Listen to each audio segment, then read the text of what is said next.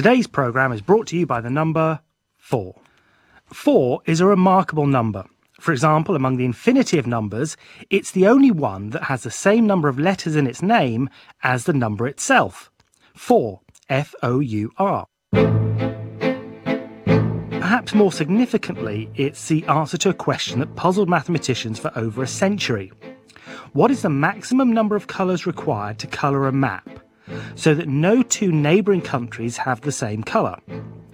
The problem was first posed in 1852 by a student, Francis Guthrie, who mentioned it to his brother, who mentioned it to the distinguished mathematician Augustus de Morgan, who wrote about it to the equally eminent William Rowan Hamilton. My dear Hamilton, a student of mine asked me today to give him a reason for a fact which I did not know was a fact, and do not yet.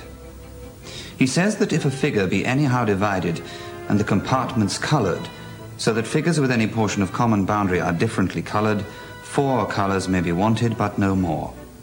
My pupil says he guessed it in colouring a map of England. The more I think of it, the more evident it seems. Imagine a map of the southwest of England and colour the sea blue. That's the first region. You could colour Devon red, neighbouring Somerset could be green, and Dorset could be yellow. So far, we've used four different colours for four different regions. Now, for Cornwall, we don't need another colour because it doesn't border Somerset, so it could be green as well. But if we kept on colouring, would we ever need a fifth colour, or are four colours sufficient?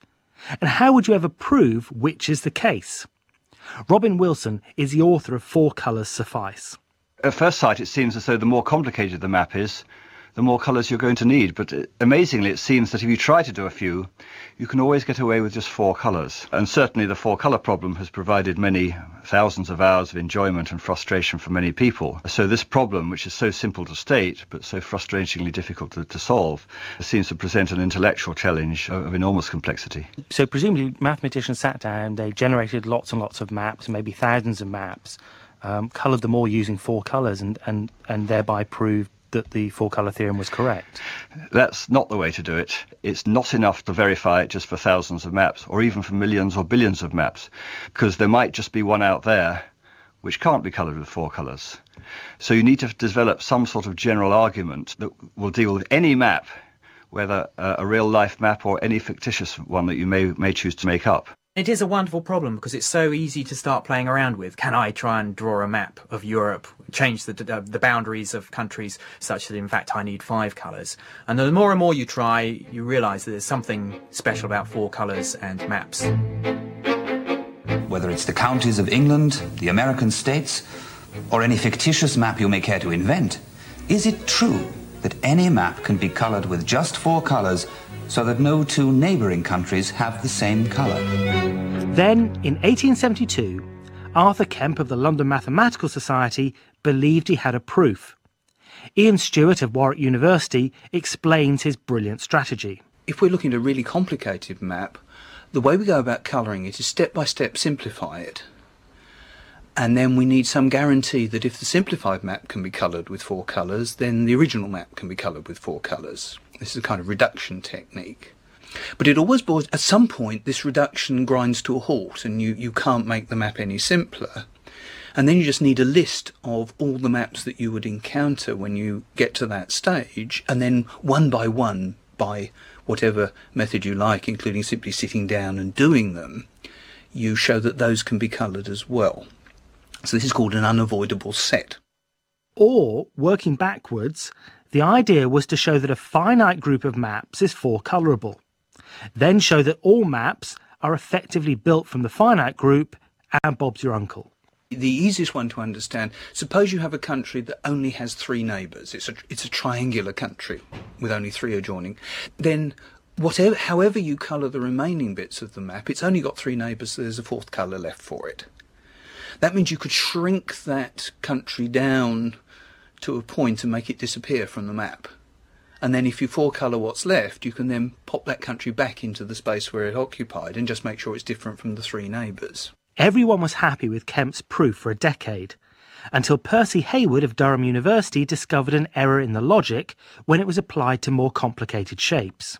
The error occurs in the way that Kempe dealt with the pentagon. He tried to do two interchanges of colour at the same time, and Heawood showed that in fact you can't do that. It can lead to all sorts of problems that, that Kempe hadn't expected.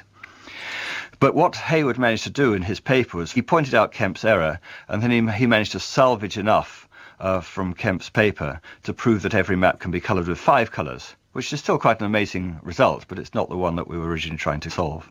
So, you could definitely colour any map with five colours, but could you get away with just four? It became an infamous problem, well known in Victorian society. Lewis Carroll formulated the problem as a game between two players labelled A and B. A is to draw a fictitious map, B is to colour it. A forces B to use as many colours as possible. How many colours would that be? The headmaster of Clifton College set the problem as a challenge to his pupils. Required a good proof of this, why four? Solutions to be sent to the headmaster before December the 1st. No solution may exceed one page, 30 lines of manuscript, and one page of diagrams. Even the Bishop of London got hooked. I thought I'd proved it while allowing my mind to wander during a meeting, but I was wrong. All I proved was a consequence of the four colour theorem. Did you ever try and prove the four colour theorem? Um, I messed around a little bit. One of, one of my colleagues here at one point thought he had a proof, but um, mathematicians are also very sceptical about these things. So if you, if you think you've got a proof of one of the really big theorems, the first thing you do is take it to your colleagues and say, where's the mistake? And in this particular case, there was a, a subtle mistake, and so it, came, it never came to anything. Did, did you find a mistake? No, I didn't. It was, it was yet another colleague. As each generation of mathematicians failed, the problem developed a notoriety. Marcus du Sautoy of Oxford University. The longer it remained unsolved, the higher it went up the mathematical hierarchy. In fact, there's a story about Hermann Minkowski, who was a German number theorist and geometer in Göttingen at uh, the turn of the 20th century. And the question came up in one of his lectures. And he said, the reason this hasn't been solved is that uh, nobody good enough has tried to solve it. I'm sure I can do it. And he spent several lectures labouring away trying to prove the four colour map problem. And eventually he arrived at one of his lectures, followed by a clap of thunder, and declared, Heaven is angered by my arrogance. My proof is defective. So the more and more people who tried to solve it, the more and more a challenge it became. With decades of failure, it seemed like the four colour problem was a waste of time. But even though the problem itself remained impenetrable, Robin Wilson believes that the failure to solve the problem led to breakthroughs in other areas. All the various attempts to solve it have uh, led to the development of a lot of exciting mathematics, uh, which has practical applications to all sorts of real world problems, and in particular to various network problems, problems involving road networks, rail networks, airline networks, and so on. Solutions of these derive ultimately from attempts to solve the four colour problem. And then, out of the blue, the problem was finally solved in 1976 by two Americans, Kenneth Appel and Wolfgang Haken. It is estimated that both professional and amateur mathematicians had already spent more than 10 million hours trying to prove the theorem. So, not surprisingly, Ken Appel was overwhelmed by his success. I really considered it one of the most enjoyable times of my life. It was a very strange time because I spent virtually all of my free time working on this problem, and we never knew if it was going to end well. But we did know that every week some things had fallen into place. Appel and Haken had fixed the error in Kempe's 19th century strategy. So they'd reduced the four colour problem to one of checking the colourability of a large but finite number of maps. This was an enormous step forward, but checking the maps required the use of 3,000 hours of computer time. By hand, they came up with this list of just short of 2,000 maps. Using a computer, they showed that each of those 2,000 maps can be four coloured. Using good old mathematicians' logic, they showed that if you've got any map whatsoever, there is a way to simplify step by step. At each stage, if the simple map is four colorable, then so was the original one. And they proved that you eventually get down to one of these unavoidable maps, which we already know is four color because we checked them all. And this was a huge computation at the time. It took months and months and months of computer time. We knew that there was still lots of checking to be done, but the arguments we used were robust, and that's what it turned out to be the case. When we thought we were about there, I wrote a note on the blackboard in the mathematics department. Uh, modulo careful checking, it appears that four colors suffice. The four colors suffice was taken by our, our department for its postmark. This was the first time that a postmark had been used to announce a mathematical proof. After 124 years of torture, the four colour problem had been solved. But the reaction from mathematicians was not unqualified jubilation. This was the first major proof that relied so heavily on a computer, as opposed to just a brain and pencil and paper. This would turn out to be a controversial point. For example, how the computer achieved its result was not obvious. The computer proof was a little bit like listening to a piece of music and suddenly the volume was turned down and then suddenly the music's turned up at the end and you hear the final chord. Well, that's not very satisfying, and, and mathematicians, uh, it, the proof is as important, if not more important, than the actual final result. And so there's been a sense of dissatisfaction about this proof, that we've been denied the, ah, now I get it factor that we all crave when we read a proof. It's a bit like when microscopes came into biology. With the microscope, you can look down it and say, good heavens, look at what's in that pond. I didn't realise there were lots of little creatures down on that small scale. Now, the skeptics can say, ah, but you're not using your eyes anymore. You're looking through this strange machine. Could not the strange machine be generating the things that you see? And this is a bit like the critics of computer proofs. And the answer to them is not to say we won't use our microscope, it's to say, ah, but we will check our microscope is really built properly. Uh, there is no scope in the way it's constructed for the things that we see to be false.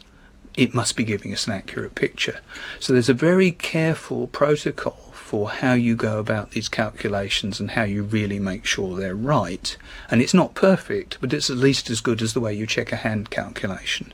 I mean, now computers are used much more widely in mathematical proofs, but even so, people seem to be a lot happier with a proof that might be 300 pages of hard logic, which may contain all sorts of humour and error, and one just has to sort of show that it doesn't. Whereas, in fact, a computer doing something completely routine uh, seems still to raise some suspicion in some minds. I mean, for me, uh, I would much more happily trust a computer doing something routine than, than 100 pages of, of, of detailed argument, which may contain errors we were fortunate in having the first rather well-known proof of this type. I mean, I certainly can understand all the controversy. It, it's also a, a matter of changing times. Initially, when we proved the theorem, the people who were most comfortable accepting it were younger people who'd grown up with some knowledge of computers.